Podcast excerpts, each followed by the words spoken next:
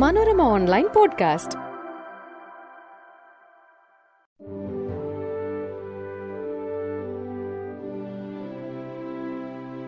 നമസ്കാരം, ഞാൻ Sebin Pius. Manorama online പോഡ്കാസ്റ്റിലേക്ക് സ്വാഗതം. മനോരമ ഹൊറൈസണും മനോരമ തൊഴിൽ വീതിയും ചേർന്ന് അവതരിപ്പിക്കുന്ന കേട്ടുകൊണ്ട് പഠിക്കാം എന്ന ഈ ഒരു പോഡ്കാസ്റ്റിംഗ് സെഷനിൽ നമ്മൾ ഇന്ന് പരിചയപ്പെടുന്നത് ഐസക് ന്യൂട്ടന്റെ മൂന്ന് ചലന നിയമങ്ങൾ ആണ്. ഗലീലിയോ ടു ന്യൂട്ടൻ: ഒരു വസ്തുവിൽ അനുഭവപ്പെടുന്ന ആകെ ബലം അഥവാ പരിണിത ബലം പൂജ്യമാണെങ്കിൽ പ്രയോഗിക്കപ്പെട്ട ബലങ്ങളെ സന്തുലിത ബലങ്ങൾ എന്ന് പറയുന്നു. ഇത്തരം ബലങ്ങൾക്ക് നിശ്ചിത അവസ്ഥയിലുള്ള വസ്തുക്കളെ ചലിപ്പിക്കാനോ ചലിക്കുന്ന വസ്തുക്കളെ നിശ്ചലമാക്കാനോ കഴിയില്ല. ഒരു വസ്തുവിൽ അസന്തുലിത ബലം പ്രയോഗിക്കുമ്പോൾ നിശ്ചല അവസ്ഥയിലുള്ള വസ്തുവിന് ചലനം സംഭവിക്കുകയും ചലനാവസ്ഥയിലുള്ള വസ്തുവിന്റെ ചലനദിശയ്ക്കോ വേഗത്തിനോ മാറ്റം വരികയോ ചെയ്യുന്നു. ആന്തരിക ബലങ്ങൾക്ക് വസ്തുവിനെ ചലിപ്പിക്കാൻ കഴിയില്ല. ഒരു വസ്തു ചലിക്കണമെങ്കിൽ അസന്തുലിത ബാഹ്യബലം പ്രയോഗിക്കേണ്ടി വരും. ചലിച്ചുകൊണ്ടിരിക്കുന്ന ഒരു വസ്തുവിന് നേർരേഖ സമചലനത്തിൽ തുടരുന്നതിന് അസന്തുലിത ബാഹ്യബലം ആവശ്യമാണോ എന്ന വിഷയത്തിൽ ഗലീലിയോ ഗലീലി പഠനങ്ങൾ നടത്തുകയും പരീക്ഷണ നിരീക്ഷണങ്ങളിലൂടെ വിശദീകരിക്കുകയും ചെയ്തു. ചലിച്ചുകൊണ്ടിരിക്കുന്ന ഒരു വസ്തുവിന് നേർരേഖ സമചലനത്തിൽ തുടരുന്നതിന് അസന്തുലിത ബാഹ്യബലം ആവശ്യമില്ലെന്ന് ഗലീലിയോ നിരീക്ഷണങ്ങളിലൂടെ കണ്ടെത്തി. ഗലീലിയോയുടെ നിരീക്ഷണങ്ങളുടെ തുടർച്ചയെന്നോണമാണ് ഐസക് ന്യൂട്ടൻ ചലന നിയമങ്ങൾ ആവിഷ്കരിച്ചത്. ഗുരുത്വാകർഷണ നിയമത്തിന്റെ ഉപജ്ഞാതാവും ചലന നിയമങ്ങളുടെ ആവിഷ്കർത്താവുമായ സർ ഐസക് ന്യൂട്ടൻ ആയിരത്തി അറുന്നൂറ്റി നാൽപ്പത്തി രണ്ടിൽ ഇംഗ്ലണ്ടിലെ വുൾസ്തോർപ്പിലാണ് ജനിച്ചത്. പ്രകാശത്തിന്റെ കണികാ സിദ്ധാന്തം അവതരിപ്പിച്ച ന്യൂട്ടനാണ് സൂര്യപ്രകാശത്തിന് ഏഴ് ഘടക വർണ്ണങ്ങളുണ്ടെന്ന് കണ്ടെത്തിയത്. ഇരുപത്തി ഒൻപതാം വയസ്സിൽ കേംബ്രിഡ്ജിൽ ലുക്കേഷ്യൻ പ്രൊഫസർ ഓഫ് മാത്തമാറ്റിക്സ് ആയ ന്യൂട്ടൻ ആയിരത്തി അറുന്നൂറ്റി എൺപത്തി ഏഴിലാണ് വിഖ്യാത കൃതിയായ ഫിലോസഫിയ നാച്ചുറാലിസിസ് പ്രിൻസിപ്പിയ മാത്തമാറ്റിക്ക പ്രസിദ്ധീകരിച്ചത്. കാൽക്കുലസ്, ഒപ്റ്റിക്സ് തുടങ്ങിയ ശാസ്ത്രശാഖകൾക്കും അമൂല്യ സംഭാവനകൾ നൽകിയ ന്യൂട്ടൻ ഇരുപത്തിനാല് വർഷം റോയൽ സൊസൈറ്റിയുടെ പ്രസിഡന്റ് ആയിരുന്നു. സർ ഐസക് ന്യൂട്ടൻ ആയിരത്തി എഴുന്നൂറ്റി ഇരുപത്തി ഏഴിൽ അന്തരിച്ചു. വെസ്റ്റ്മിൻസ്റ്റർ ആംബിയിൽ അന്ത്യവിശ്രമം എടുക്കപ്പെട്ട ആദ്യ ശാസ്ത്രജ്ഞനാണ് സർ ഐസക് ന്യൂട്ടൻ. ന്റെ ഒന്നാം ചലന നിയമം: അരിസ്റ്റോട്ടിലിയൻ തത്വങ്ങളെ അവഗണിച്ച ഗലീലിയോയുടെ നിരീക്ഷണങ്ങളാണ് ന്യൂട്ടന്റെ ഒന്നാം ചലന നിയമത്തിന് നിദാനമായത്. സ്ഥിരാവസ്ഥയും ചലനാവസ്ഥയും സംബന്ധിച്ച് വസ്തുക്കളുടെ പൊതുവായ ചില പ്രവണതകളെ ന്യൂട്ടന്റെ ഒന്നാം ചലന നിയമം വ്യക്തമാക്കുന്നു. ബലം, ജഡത എന്നിവ എന്താണെന്ന് ന്യൂട്ടന്റെ ഒന്നാം ചലന നിയമം വ്യക്തമാക്കുന്നു. ചലനത്തിന്റെ കാരണത്തെ വിശദീകരിക്കുന്നതിനോടൊപ്പം ജഡത എന്താണെന്ന് കൂടി വിശദമാക്കുന്ന ഈ ചലന നിയമം ഒരു വസ്തുവിൽ പ്രവർത്തിക്കുന്ന ബാഹ്യബലങ്ങളുടെ ആകെത്തുക പൂജ്യമായുള്ള സന്ദർഭങ്ങൾ മനസ്സിലാക്കി തരും.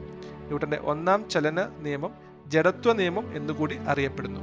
ജഡത്വം: ഒരു വസ്തുവിന് സ്വയം അതിന്റെ നിശ്ചലാവസ്ഥയ്ക്കോ നേർരേഖാപാതയിലുള്ള സമചലനത്തിനോ മാറ്റം വരുത്താനുള്ള കഴിവില്ലായ്മയാണ് ജഡത്വം. ഒരു വസ്തുവിന്റെ ജഡത്വം അതിന്റെ മാസിനെ ആശ്രയിച്ചിരിക്കുന്നു. മാസ് കൂടുന്നതിനനുസരിച്ച് ജഡത്വം കൂടും.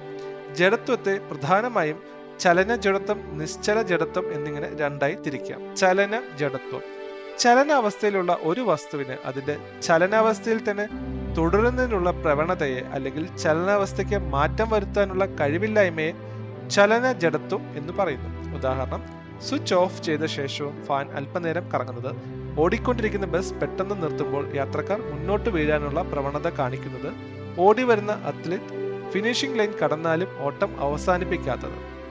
നിശ്ചല ജഡത്വം: നിശ്ചലാവസ്ഥയിലുള്ള ഒരു വസ്തുവിന് അതിന്റെ നിശ്ചലാവസ്ഥയിൽ തന്നെ തുടരുന്നതിനുള്ള പ്രവണതയെ അല്ലെങ്കിൽ നിശ്ചലാവസ്ഥയ്ക്ക് മാറ്റം വരുത്താനുള്ള കഴിവില്ലായ്മയെ നിശ്ചല ജഡത്വം എന്ന് വിളിക്കുന്നു. ഉദാഹരണം: നിർത്തിയിട്ട ഒരു വാഹനം പെട്ടെന്ന് മുന്നോട്ടെടുക്കുമ്പോൾ യാത്രക്കാർ പിന്നിലേക്ക് മറിയാൻ പോകുന്നത്, മാവിന്റെ കൊമ്പ് കുലുക്കുമ്പോൾ പെട്ടെന്ന് മാങ്ങകൾ ഞെട്ടറ്റു വീഴുന്നത്. ഒന്നിനു മുകളിൽ ഒന്നായി ക്യാരംസ് കോയിനുകൾ മറിഞ്ഞു വീഴാതെ ഏറ്റവും താഴെയുള്ള കോയിൻ തെറിപ്പിക്കാൻ സാധിക്കുന്നത് എന്നിവയൊക്കെ നിശ്ചല ജഡത്തിന് ഉദാഹരണങ്ങളാണ്. ആക്കം: ചലിച്ചുകൊണ്ടിരിക്കുന്ന വസ്തുക്കളുടെ മാസും പ്രവേഗവും കൂടുമ്പോൾ അവയ്ക്ക് ഉളവാക്കാൻ സാധിക്കുന്ന ആഘാതവും കൂടും. ഈ സവിശേഷ ഗുണത്തെയാണ് ആക്കം എന്നും വിളിക്കുന്നത്. ആക്കം എന്നത് ഒരു സദിശ അളവാണ്. പ്രവേഗത്തിന്റെ ദിശയിലാണ് ഇത് അനുഭവപ്പെടുന്നത്. വസ്തുവിന്റെ മാസിന്റെയും പ്രവേഗത്തിന്റെയും ഗുണിതമാണ് ആക്കം. നിശ്ചലാവസ്ഥയിലിരിക്കുന്ന വസ്തുവിന്റെ ആക്കം പൂജ്യമായിരിക്കും. ചലിക്കുന്ന വാഹനങ്ങൾക്കെല്ലാം ആക്കമുണ്ട്. ഉയർന്ന ആക്കമുള്ള വാഹനങ്ങൾ പെട്ടെന്ന് ബ്രേക്ക് ഉപയോഗിച്ച് നിർത്തുന്നത് എളുപ്പമല്ല. ഉദാഹരണം, തോക്കിൽ നിന്നും പുറത്തേക്ക് വരുന്ന വെടിയുണ്ട വസ്തുക്കളിൽ തുളച്ചു കയറുന്നതും അമ്യൂസ്മെന്റ് പാർക്കിലെ റൈഡറുകളിൽ വളരെ ഉയരത്തിൽ നിന്ന് അതിവേഗം താഴേക്ക് വരുന്നവർ തുടർന്നും മുകളിലേക്ക് പോകുന്നതും ചലിക്കുന്ന വസ്തുക്കളുടെ ആക്കം ഉപയോഗപ്പെടുത്തുന്ന സന്ദർഭങ്ങളാണ്. ഐസക് ന്യൂട്ടന്റെ മൂന്ന് ചലന നിയമങ്ങൾ നമുക്കൊന്ന് പരിചയപ്പെടാം. ഒന്നാം ചലന നിയമം: അസന്തുലിതമായൊരു ബാഹ്യബലം പ്രയോഗിക്കാത്തടത്തോളം ഏതൊരു വസ്തുവും അതിന്റെ നിശ്ചല അവസ്ഥയിലോ നേർരേഖ സമചലനത്തിലോ തുടരും എന്നതാണ് സർ ഐസക് ന്യൂട്ടന്റെ ഒന്നാം ചലന നിയമം.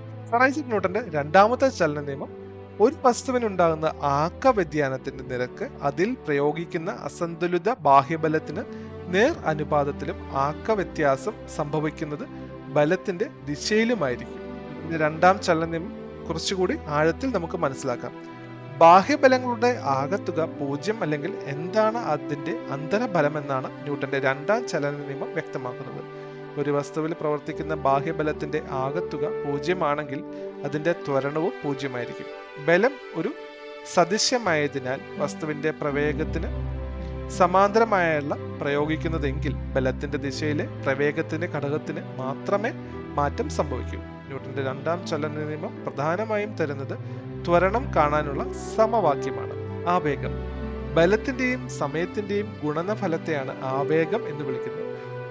ചെറിയ ഒരു സമയത്തേക്ക് പ്രയോഗിക്കുന്ന വലിയ ബലമാണ് ആവേഗ ബലം. ഒരു വസ്തുവിൽ ഉണ്ടാകുന്ന ആക്ക വ്യത്യാസം അതിൽ അനുഭവപ്പെടുന്ന ആവേഗത്തിന് തുല്യമായിരിക്കും. ഇത് ആവേഗ ആക്കത്വം എന്നറിയപ്പെടുന്നു. ആക്ക വ്യത്യാസം സ്ഥിരമായിരുന്നാൽ വസ്തുവിൽ അനുഭവപ്പെടുന്ന ബലം അത് പ്രയോഗിക്കാനെടുക്കുന്ന സമയത്തിന് വിപരീത അനുപാതത്തിലായിരിക്കും. ഉദാഹരണം, ക്രിക്കറ്റ് പന്ത് പിടിക്കുമ്പോൾ കൈ പിറകോട്ട് വലിച്ച് കൈയും പന്തും സമ്പർക്കത്തിൽ വരുന്ന സമയം ദീർഘിപ്പിക്കുന്നതും പോൾവാട്ട് ചാടുമ്പോൾ ഫോം ബെഡിൽ വീഴുന്നത് മൂലം ആഘാതം കുറയുന്നതും ഒരു അഭ്യാസി കൈകൊണ്ട് വളരെ വേഗത്തിൽ വീശി ഇഷ്ടികകൾ തകർക്കുന്നതും ആവേഗ ആക്കതത്വം പ്രയോജനപ്പെടുന്ന സന്ദർഭങ്ങളാണ്. മൂന്നാം ചലന നിയമം നമുക്ക് പരിചയപ്പെടാം. ഏതൊരു പ്രവർത്തനത്തിനും തുല്യവും വിപരീതവുമായ പ്രതിപ്രവർത്തനം ഉണ്ടായിരിക്കും. ന്യൂട്ടന്റെ മൂന്നാം ചലന നിയമം കുറച്ചുകൂടി ആഴത്തിൽ മനസ്സിലാക്കിയാൽ ബലം പ്രകൃതിയിൽ പ്രവർത്തിക്കുന്ന ഒറ്റയ്ക്കല്ല.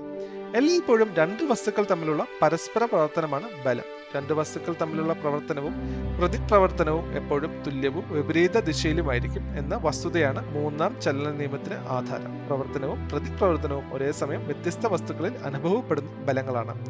ബലങ്ങൾ ജോഡികളായാണ് സംഭവിക്കുന്നത്. എ എന്ന വസ്തുവിൽ ബി ചെലുത്തുന്ന ബലത്തിന് തുല്യവും വിപരീതവുമായ ബലമാണ് ബിയിൽ എ ചെലുത്തുന്നത്. പ്രവർത്തനമില്ലെങ്കിൽ പ്രതിപ്രവർത്തനമില്ല. എയിൽ ബി ചെലുത്തുന്ന ബലവും ബിയിൽ എ ചെലുത്തുന്ന ബലവും ഒരേ സമയമാണ് പ്രവർത്തിക്കുന്നത്. പ്രവർത്തനവും പ്രതിപ്രവർത്തനവും വ്യത്യസ്ത വസ്തുക്കളിലാണ് അനുഭവിക്കപ്പെടുന്നത് എന്നതിനാൽ അവ പരസ്പരം റദ്ദാക്കപ്പെടുന്നില്ല. പ്രവർത്തനം എയിൽ നടക്കുന്നുവെങ്കിൽ പ്രതിപ്രവർത്തനം ബിയിലാണ് നടക്കുന്നത്. ഉദാഹരണം, പുറകിലോട്ട് തുഴയുമ്പോൾ തോണി മുൻപോട്ട് പോകുന്നത്, തോക്കിൽ നിന്നും വെടി ഉയർക്കുമ്പോൾ തോക്ക് പിറകോട്ട് തെറിക്കുന്നത്. ആക്ക സംരക്ഷണ നിയമം: ഒരു ബാഹ്യബലം പ്രയോഗിക്കപ്പെടുന്നില്ലെങ്കിൽ ഒരു വ്യൂഹത്തിന്റെ ആകെ ആക്കം എല്ലായ്പ്പോഴും സ്ഥിരമായിരിക്കും. ഇതാണ് ആക്ക സംരക്ഷണ നിയമം.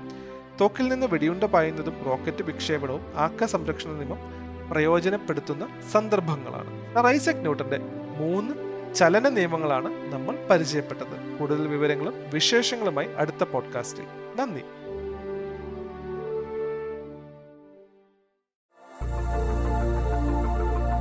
Manorama online podcast.